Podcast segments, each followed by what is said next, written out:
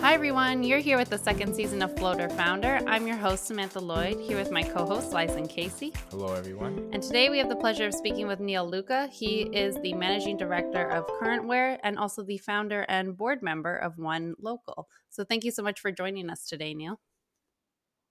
No problem. Awesome. Glad to be so here. So, first, tell us about um, the company that you're the managing director of. Yeah, absolutely. So Currentware is a uh, software company that sells B2B solutions for employee productivity, data loss prevention, and compliance solutions. Uh, the business has been around for about 18 years and has been uh, focusing on a, a, wide variety of customers in the space, uh, selling from everything to education, to government, healthcare, and manufacturing, financial institutions, etc. Um, typical B2B software company, but a couple differences are it's a perpetual uh, pricing model versus a SaaS model, which is obviously not as common today. And it's also an on premise software, so it's not actually in the cloud at the moment. And we'll be planning to kind of iterate on both part of the, parts of those business models uh, next year. So at the moment, it's uh, a bit of an older uh, business model, but uh, continuing to grow that company. Uh, That's nicely. very cool. And how did your role of founding One Local turn into you being becoming the managing director of Currentware? Yeah, absolutely. So from a background perspective, uh, was uh, an investment banker uh, after university and uh, had a lot of experience from uh, the M&A side of things along with actually participating in some investments on the uh, investment banking side. So not as common of a setup, but the bank I was working for had a principal investing arm where we actually invested alongside and into companies that we saw possibilities to go public or significant growth opportunities from that experience and kind of getting in the weeds and, and operating uh, alongside a lot of these businesses, I, I felt like I, I, really wanted to uh, explore the world of entrepreneurship and had the opportunity to co-found One Local in 2013 uh, with a few business partners uh, of, of mine. Um, original thesis of One Local was democratizing mobile and helping businesses uh, kind of reach their customers in different ways that they hadn't previously uh, primarily targeted at mobile when we started. Uh, and I think it's quite interesting now to see how things have adapted with COVID and the types of investments in technologies and the way that small businesses are thinking about their customers and really owning that customer relationship and how much it's evolved in even the last five years. Um, so when we started the company, the focus was mobile applications, everything from ordering systems to loyalty to chat. And um, you know, we we went at that business model for a few years and ended up pivoting away from that from a mobile perspective and, and doing everything on web and SMS based. So the company One Local at the moment is is primarily focused on the same target market, but less of a focus on the actual uh, customer uh, ordering side of things uh, versus when we pr- uh, originally started. Um, and when we made that pivot, uh, saw significant growth. Uh, we went to Y Combinator in 2017 and participated in that program and raised some investment after that. And the uh, company is, you know, continuing to grow today here in Toronto. Um, after you know about six years there, had the opportunity to, to take a look and, and step back, and had a, a, chance to join Currentware, and I uh, decided to uh, move on and uh, uh, participate really in that exciting. side of things. Yeah, that's really cool, and uh, I love how you're talking about the the evolution of kind of mobile and and uh, desktop and, and, and everything like that. And I really see web apps being kind of like the next step because it's accessible both on mobiles and on web, and you can make like shareable experiences, but also something that works on on, on any platform. Where do you kind of see the future of uh, of the industry? Is it is it because mobile is definitely going to be there, but is it going to be more of like uh, the web is where it's going to be all everything's going to be at? Yeah, it, it's a great point. I think uh, the, the, the guides that we always had on it was one local is a small uh, medium business marketing platform, uh, and what we uh, had a thesis around was the average business um, is using apps like let's just say Uber Eats if you're a restaurant or there was a dry cleaning competitor, a home cleaning competitor. There was obviously Uber itself from a taxi competitor side of things. And when you look at the way that the relationship has evolved with the uh, customer base, if you look at what's happened with COVID, a lot of restaurants are, are pushing back at the moment and saying, hey, you know, we're giving up 30% of our revenue um, when these customers are, you know, know our brand. They're using Uber Eats for the delivery and the convenience, but we're the ones doing the cooking. We're the ones with the brand. We're the one with the retail space that uh, you know has significant expenses here. Um, so that was a thesis that we actually tried to explore in 2013, and I think a lot of entrepreneurship does come down to timing. Where I feel like if that was the focus of of the um, company today, it, the product may actually do really well from that mobile side of things because it was a low transaction fee model, but it was one with a subscription fee built in. But back in 2013 or 2014, a lot of these uh, businesses were saying that, hey, we're not comfortable paying a transaction fee because we're not sure if our customers are going to use mobile. We're not sure if they're going to transact through this. So when you look at the evolution of the mindset of that small or medium business and, and owning that customer relationship, they definitely want to do that more today than they did even 18 months ago. And then the second part of it is okay, so what is the form factor to, to own that relationship? Is it an app? Is it through email marketing, which has been around for a number of years? Is it through a Shopify store? Is it through a web app? Obviously, the average business has Google reviews and Facebook pages and all these different ways to interact with their consumers. So, from the element of you know what happens with web versus mobile, I definitely think you're right. A simpler solution that will work on both, uh, you know, a web app perspective, but can be translated over to mobile with minimal overhead, will likely be the solution or the winner. And now it's figuring out how to make those businesses comfortable with using a platform where they know that the customers uh, data and the way that they are uh, interacting with their customers is theirs. And, and that's what we've we focused on at one local is giving them the ability to interact and communicate with their customers whether it's through text messaging whether it's through other kind of innovative elements that the team has launched since the start of covid um, but also letting them understand that they, it's in their power to to communicate and interact with these businesses but the data is theirs and, and they control Very that cool. yeah it's really interesting and you were talking about timing and uh, uh, some studies show that the timing of your startup startup is actually the most important thing, but it feels like it's out of our control. How do you make sure that, uh, that you can kind of control the timing of your startup, or is there just no way?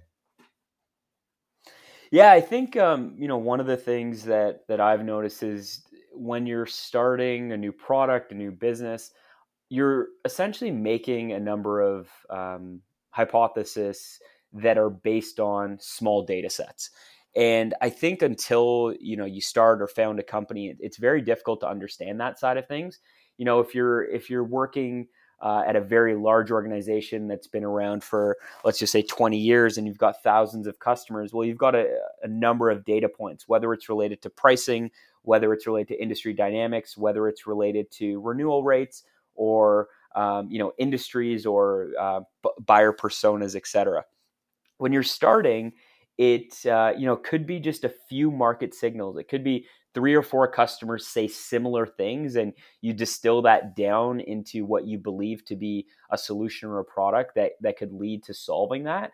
And then you kind of make a bet on that, and you you iterate and you move. And if you believe that there's some traction or success there, then you can you know double down or put put more of a bet on that side of things. So I think that one of the keys is is really uh, you know, understanding that you're going to have to take risks based on small subsets of data, but being able to iterate quickly and try to distill down that data and obviously not be too um, focused that you know one hypothesis must be right for example because part of uh, you know an mvp type methodology or being iterative when you start a company is you know learning from your mistakes trying different things and, and then improving upon yeah, that definitely and can you talk a bit about Y Combinator and how um, you got into that and what the process was like in terms of how it benefited your company? Yeah, absolutely. So, uh, you know, back in 2017, uh, I think it was it was normal to to do in person uh, sessions, and you're meeting other founders, and obviously meeting the YC partners and, and different individuals. So uh, it was a great experience. I think you know some of what I just mentioned before was was part of that uh, methodology of you know understanding what the customer is looking for, iterating on your product, uh, really trying to to move quickly to uh, distill down what the actual customer is looking for. And I think you know the, those core lessons that that obviously are uh, taught quite often now uh, in different elements of whether it's accelerators or incubators related to um, you know really listening to your customer, uh, speaking to them is the most important part. Um, I think Reid Hoffman says if you're not, you know, embarrassed of your first product you've shipped too late. Uh, those types of methodologies were definitely ones that um, have been ingrained in in myself and, and other individuals have been through it. And I think it, it gave a great opportunity to understand the different ways that you can scale. And and there's a lot of smart uh, individuals who have gone through it, or, or other founders who we met through it that you know would challenge us, and we'd challenge them on on ways to scale and, and ways to uh, grow ideas and grow uh, a business. Interesting. And can you tell me then a bit about getting your first investment after completing that program? Yeah, for sure. So I think part of Y Combinator is is the demo day and getting uh, involved in uh, you know presentations and meeting different investors and and the uh, idea that you know you speak to a number of different people who either have different opinions on on the industry you're looking at, on the type of software you're building, uh, you know the geography that you're targeting, the industries that you're targeting, etc. Uh, so we did a, a, more of a party round, a, a mix of investors uh, that were um, participating in uh, the post YC investment, and then we did a traditional kind of A round uh, last year in, in 2019. So um, you know, as as part of that, uh, the company is is still headquartered in Toronto. Um, you know, didn't relocate or, or move um, to the valley, and uh, you know, it's it's been going uh, great in, in Toronto with the uh, talent that's available here. Cool. Yeah, that's awesome. Thank you. Um, so now for, for anyone listening that has a company that's like a very fresh product and they're about to go through their rapid iteration cycle and they're out there hearing uh, their customers talk about their product, how do they go about building the next feature sets, deciding what to work on next, deciding what to drop, and actually interpreting the user's input? What's the best strategy to to decide what to listen to?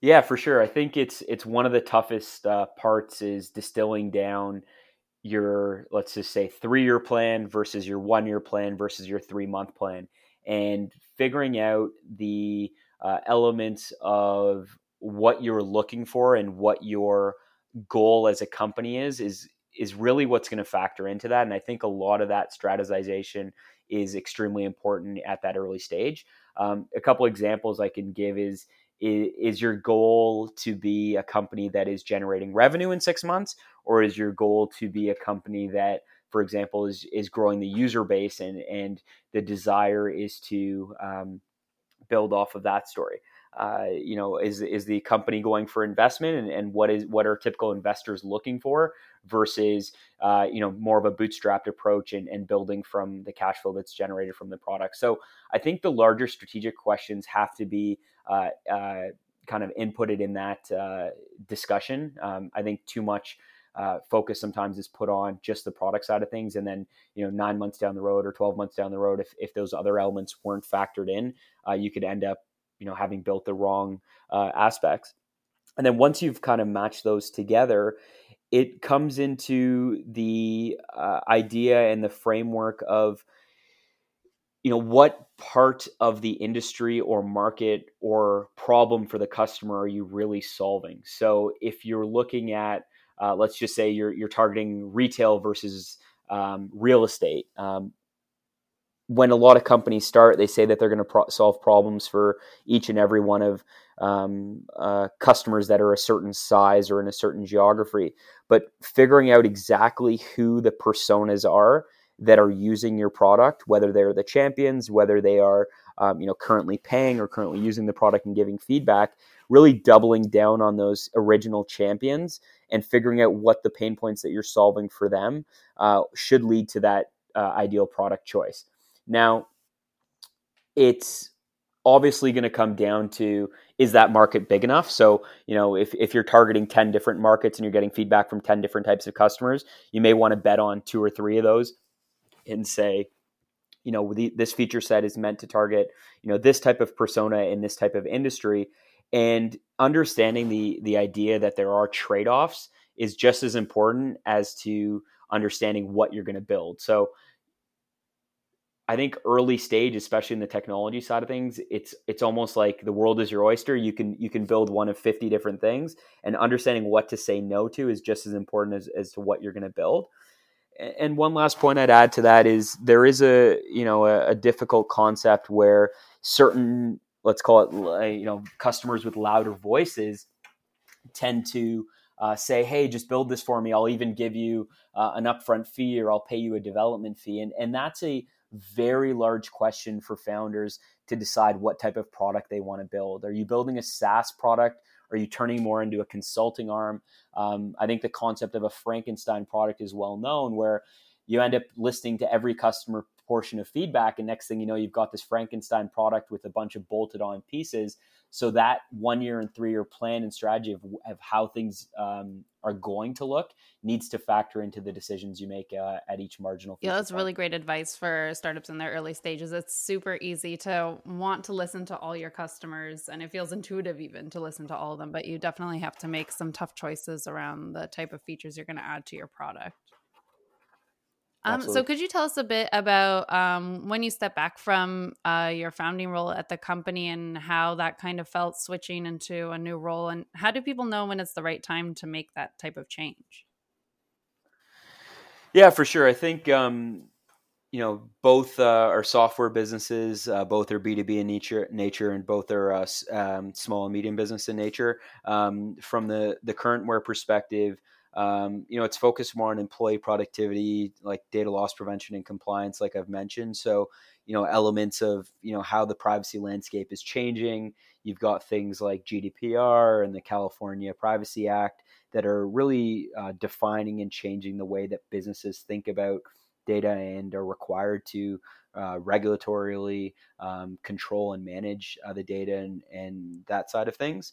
In addition, employee productivity and data loss prevention. Obviously, we all know that you know data breaches are a, very large concern um, for any type of business. So I think it was just a shift in mindset of of uh, an interest that I had, and um, you know, from the from the nature of of a change going from B2B SMB software to another B2B SMB software, I wouldn't say it was it was a, a, a massive difference. I think, uh, like I mentioned at the top, with with CurrentWare currently being a uh, perpetually licensed product and an on-premise product, it is a bit different than let's call it a, a traditional, um, you know, SaaS tech company that most um, most uh, you know founders are building today. Um, you know, some of the, the main highlights that I, I, make that are different are, for example, we don't have any uh, feedback on the way that our product is being used because everything is on premise.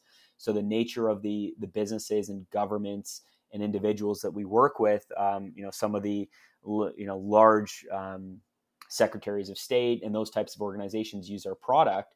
So there is no feedback on you know how the solution is being used, the data being generated, et cetera very very different than a traditional SaaS product that's being built today with you know products like Mixpanel or Hotjar or those types of things built in that allow you to really mine the data of exactly what's going on with every user. So that's an interesting challenge to try to tackle and understand how and and what types of data you can distill down when you when you're not actually getting that feedback loop of it being a cloud-based product. And then the other thing I'd mention is it's it's not a traditional, you know, monthly recurring revenue or, or ARR type uh, solution. It's a perpetual license with uh, optional support and maintenance. So uh, you know there is a there's an ongoing component there, but it is optional for the user, and that's just a different style of of uh, selling and, and generating revenue Very for cool. a business. That's awesome. Yeah, that's really interesting. So uh, for my final question, can you tell me something about yourself that's not on your LinkedIn page? That is not on my LinkedIn page. Um, that one is interesting. So I will go with. Uh, you know, yeah, sure. Uh, so I think you know one interesting thing uh, that that's obviously come out of uh, COVID is uh, the idea that making new connections or having let's call it uh, you know deep intellectual conversations is, is quite difficult with new groups of people. Um, you know you're no longer going to that client dinner where maybe there's a, an individual or two that you've never met before and you kind of have a chat over over dinner over over a drink and, and learn from different individuals. Um, so uh, a friend of mine and myself have started uh, this covid chat series just a small um, way to interact with four or five different people um, every couple weeks, and and it's it's new individuals who you know we maybe haven't met before, and, and have the ability to kind of brainstorm, debate, um, and and learn more about each other and learn people's different perspective on what we're going through at the moment and what the future looks like post COVID. So informal by nature, but uh, one where we, we try to focus around a few different topics. Um, and we found it uh, quite interesting to to be able to obviously connect with different individuals over Zoom and Hangouts, and and still have those types of conversations and meet others while uh, obviously uh, social. Yeah, that's really fun. That's really cool. Yeah. I feel like the the podcast has helped us with that. Mm-hmm. Absolutely. Well, that's awesome. Well, thank you so much for chatting with us today. We had a great time um, learning more about the company you ran and what you're up to now. And so, yeah, thank you so much. Sounds good. Thank you very much. Thank you for tuning in to Floater Founder every week. We look forward to bringing you more content from more amazing people in our city. Until next time.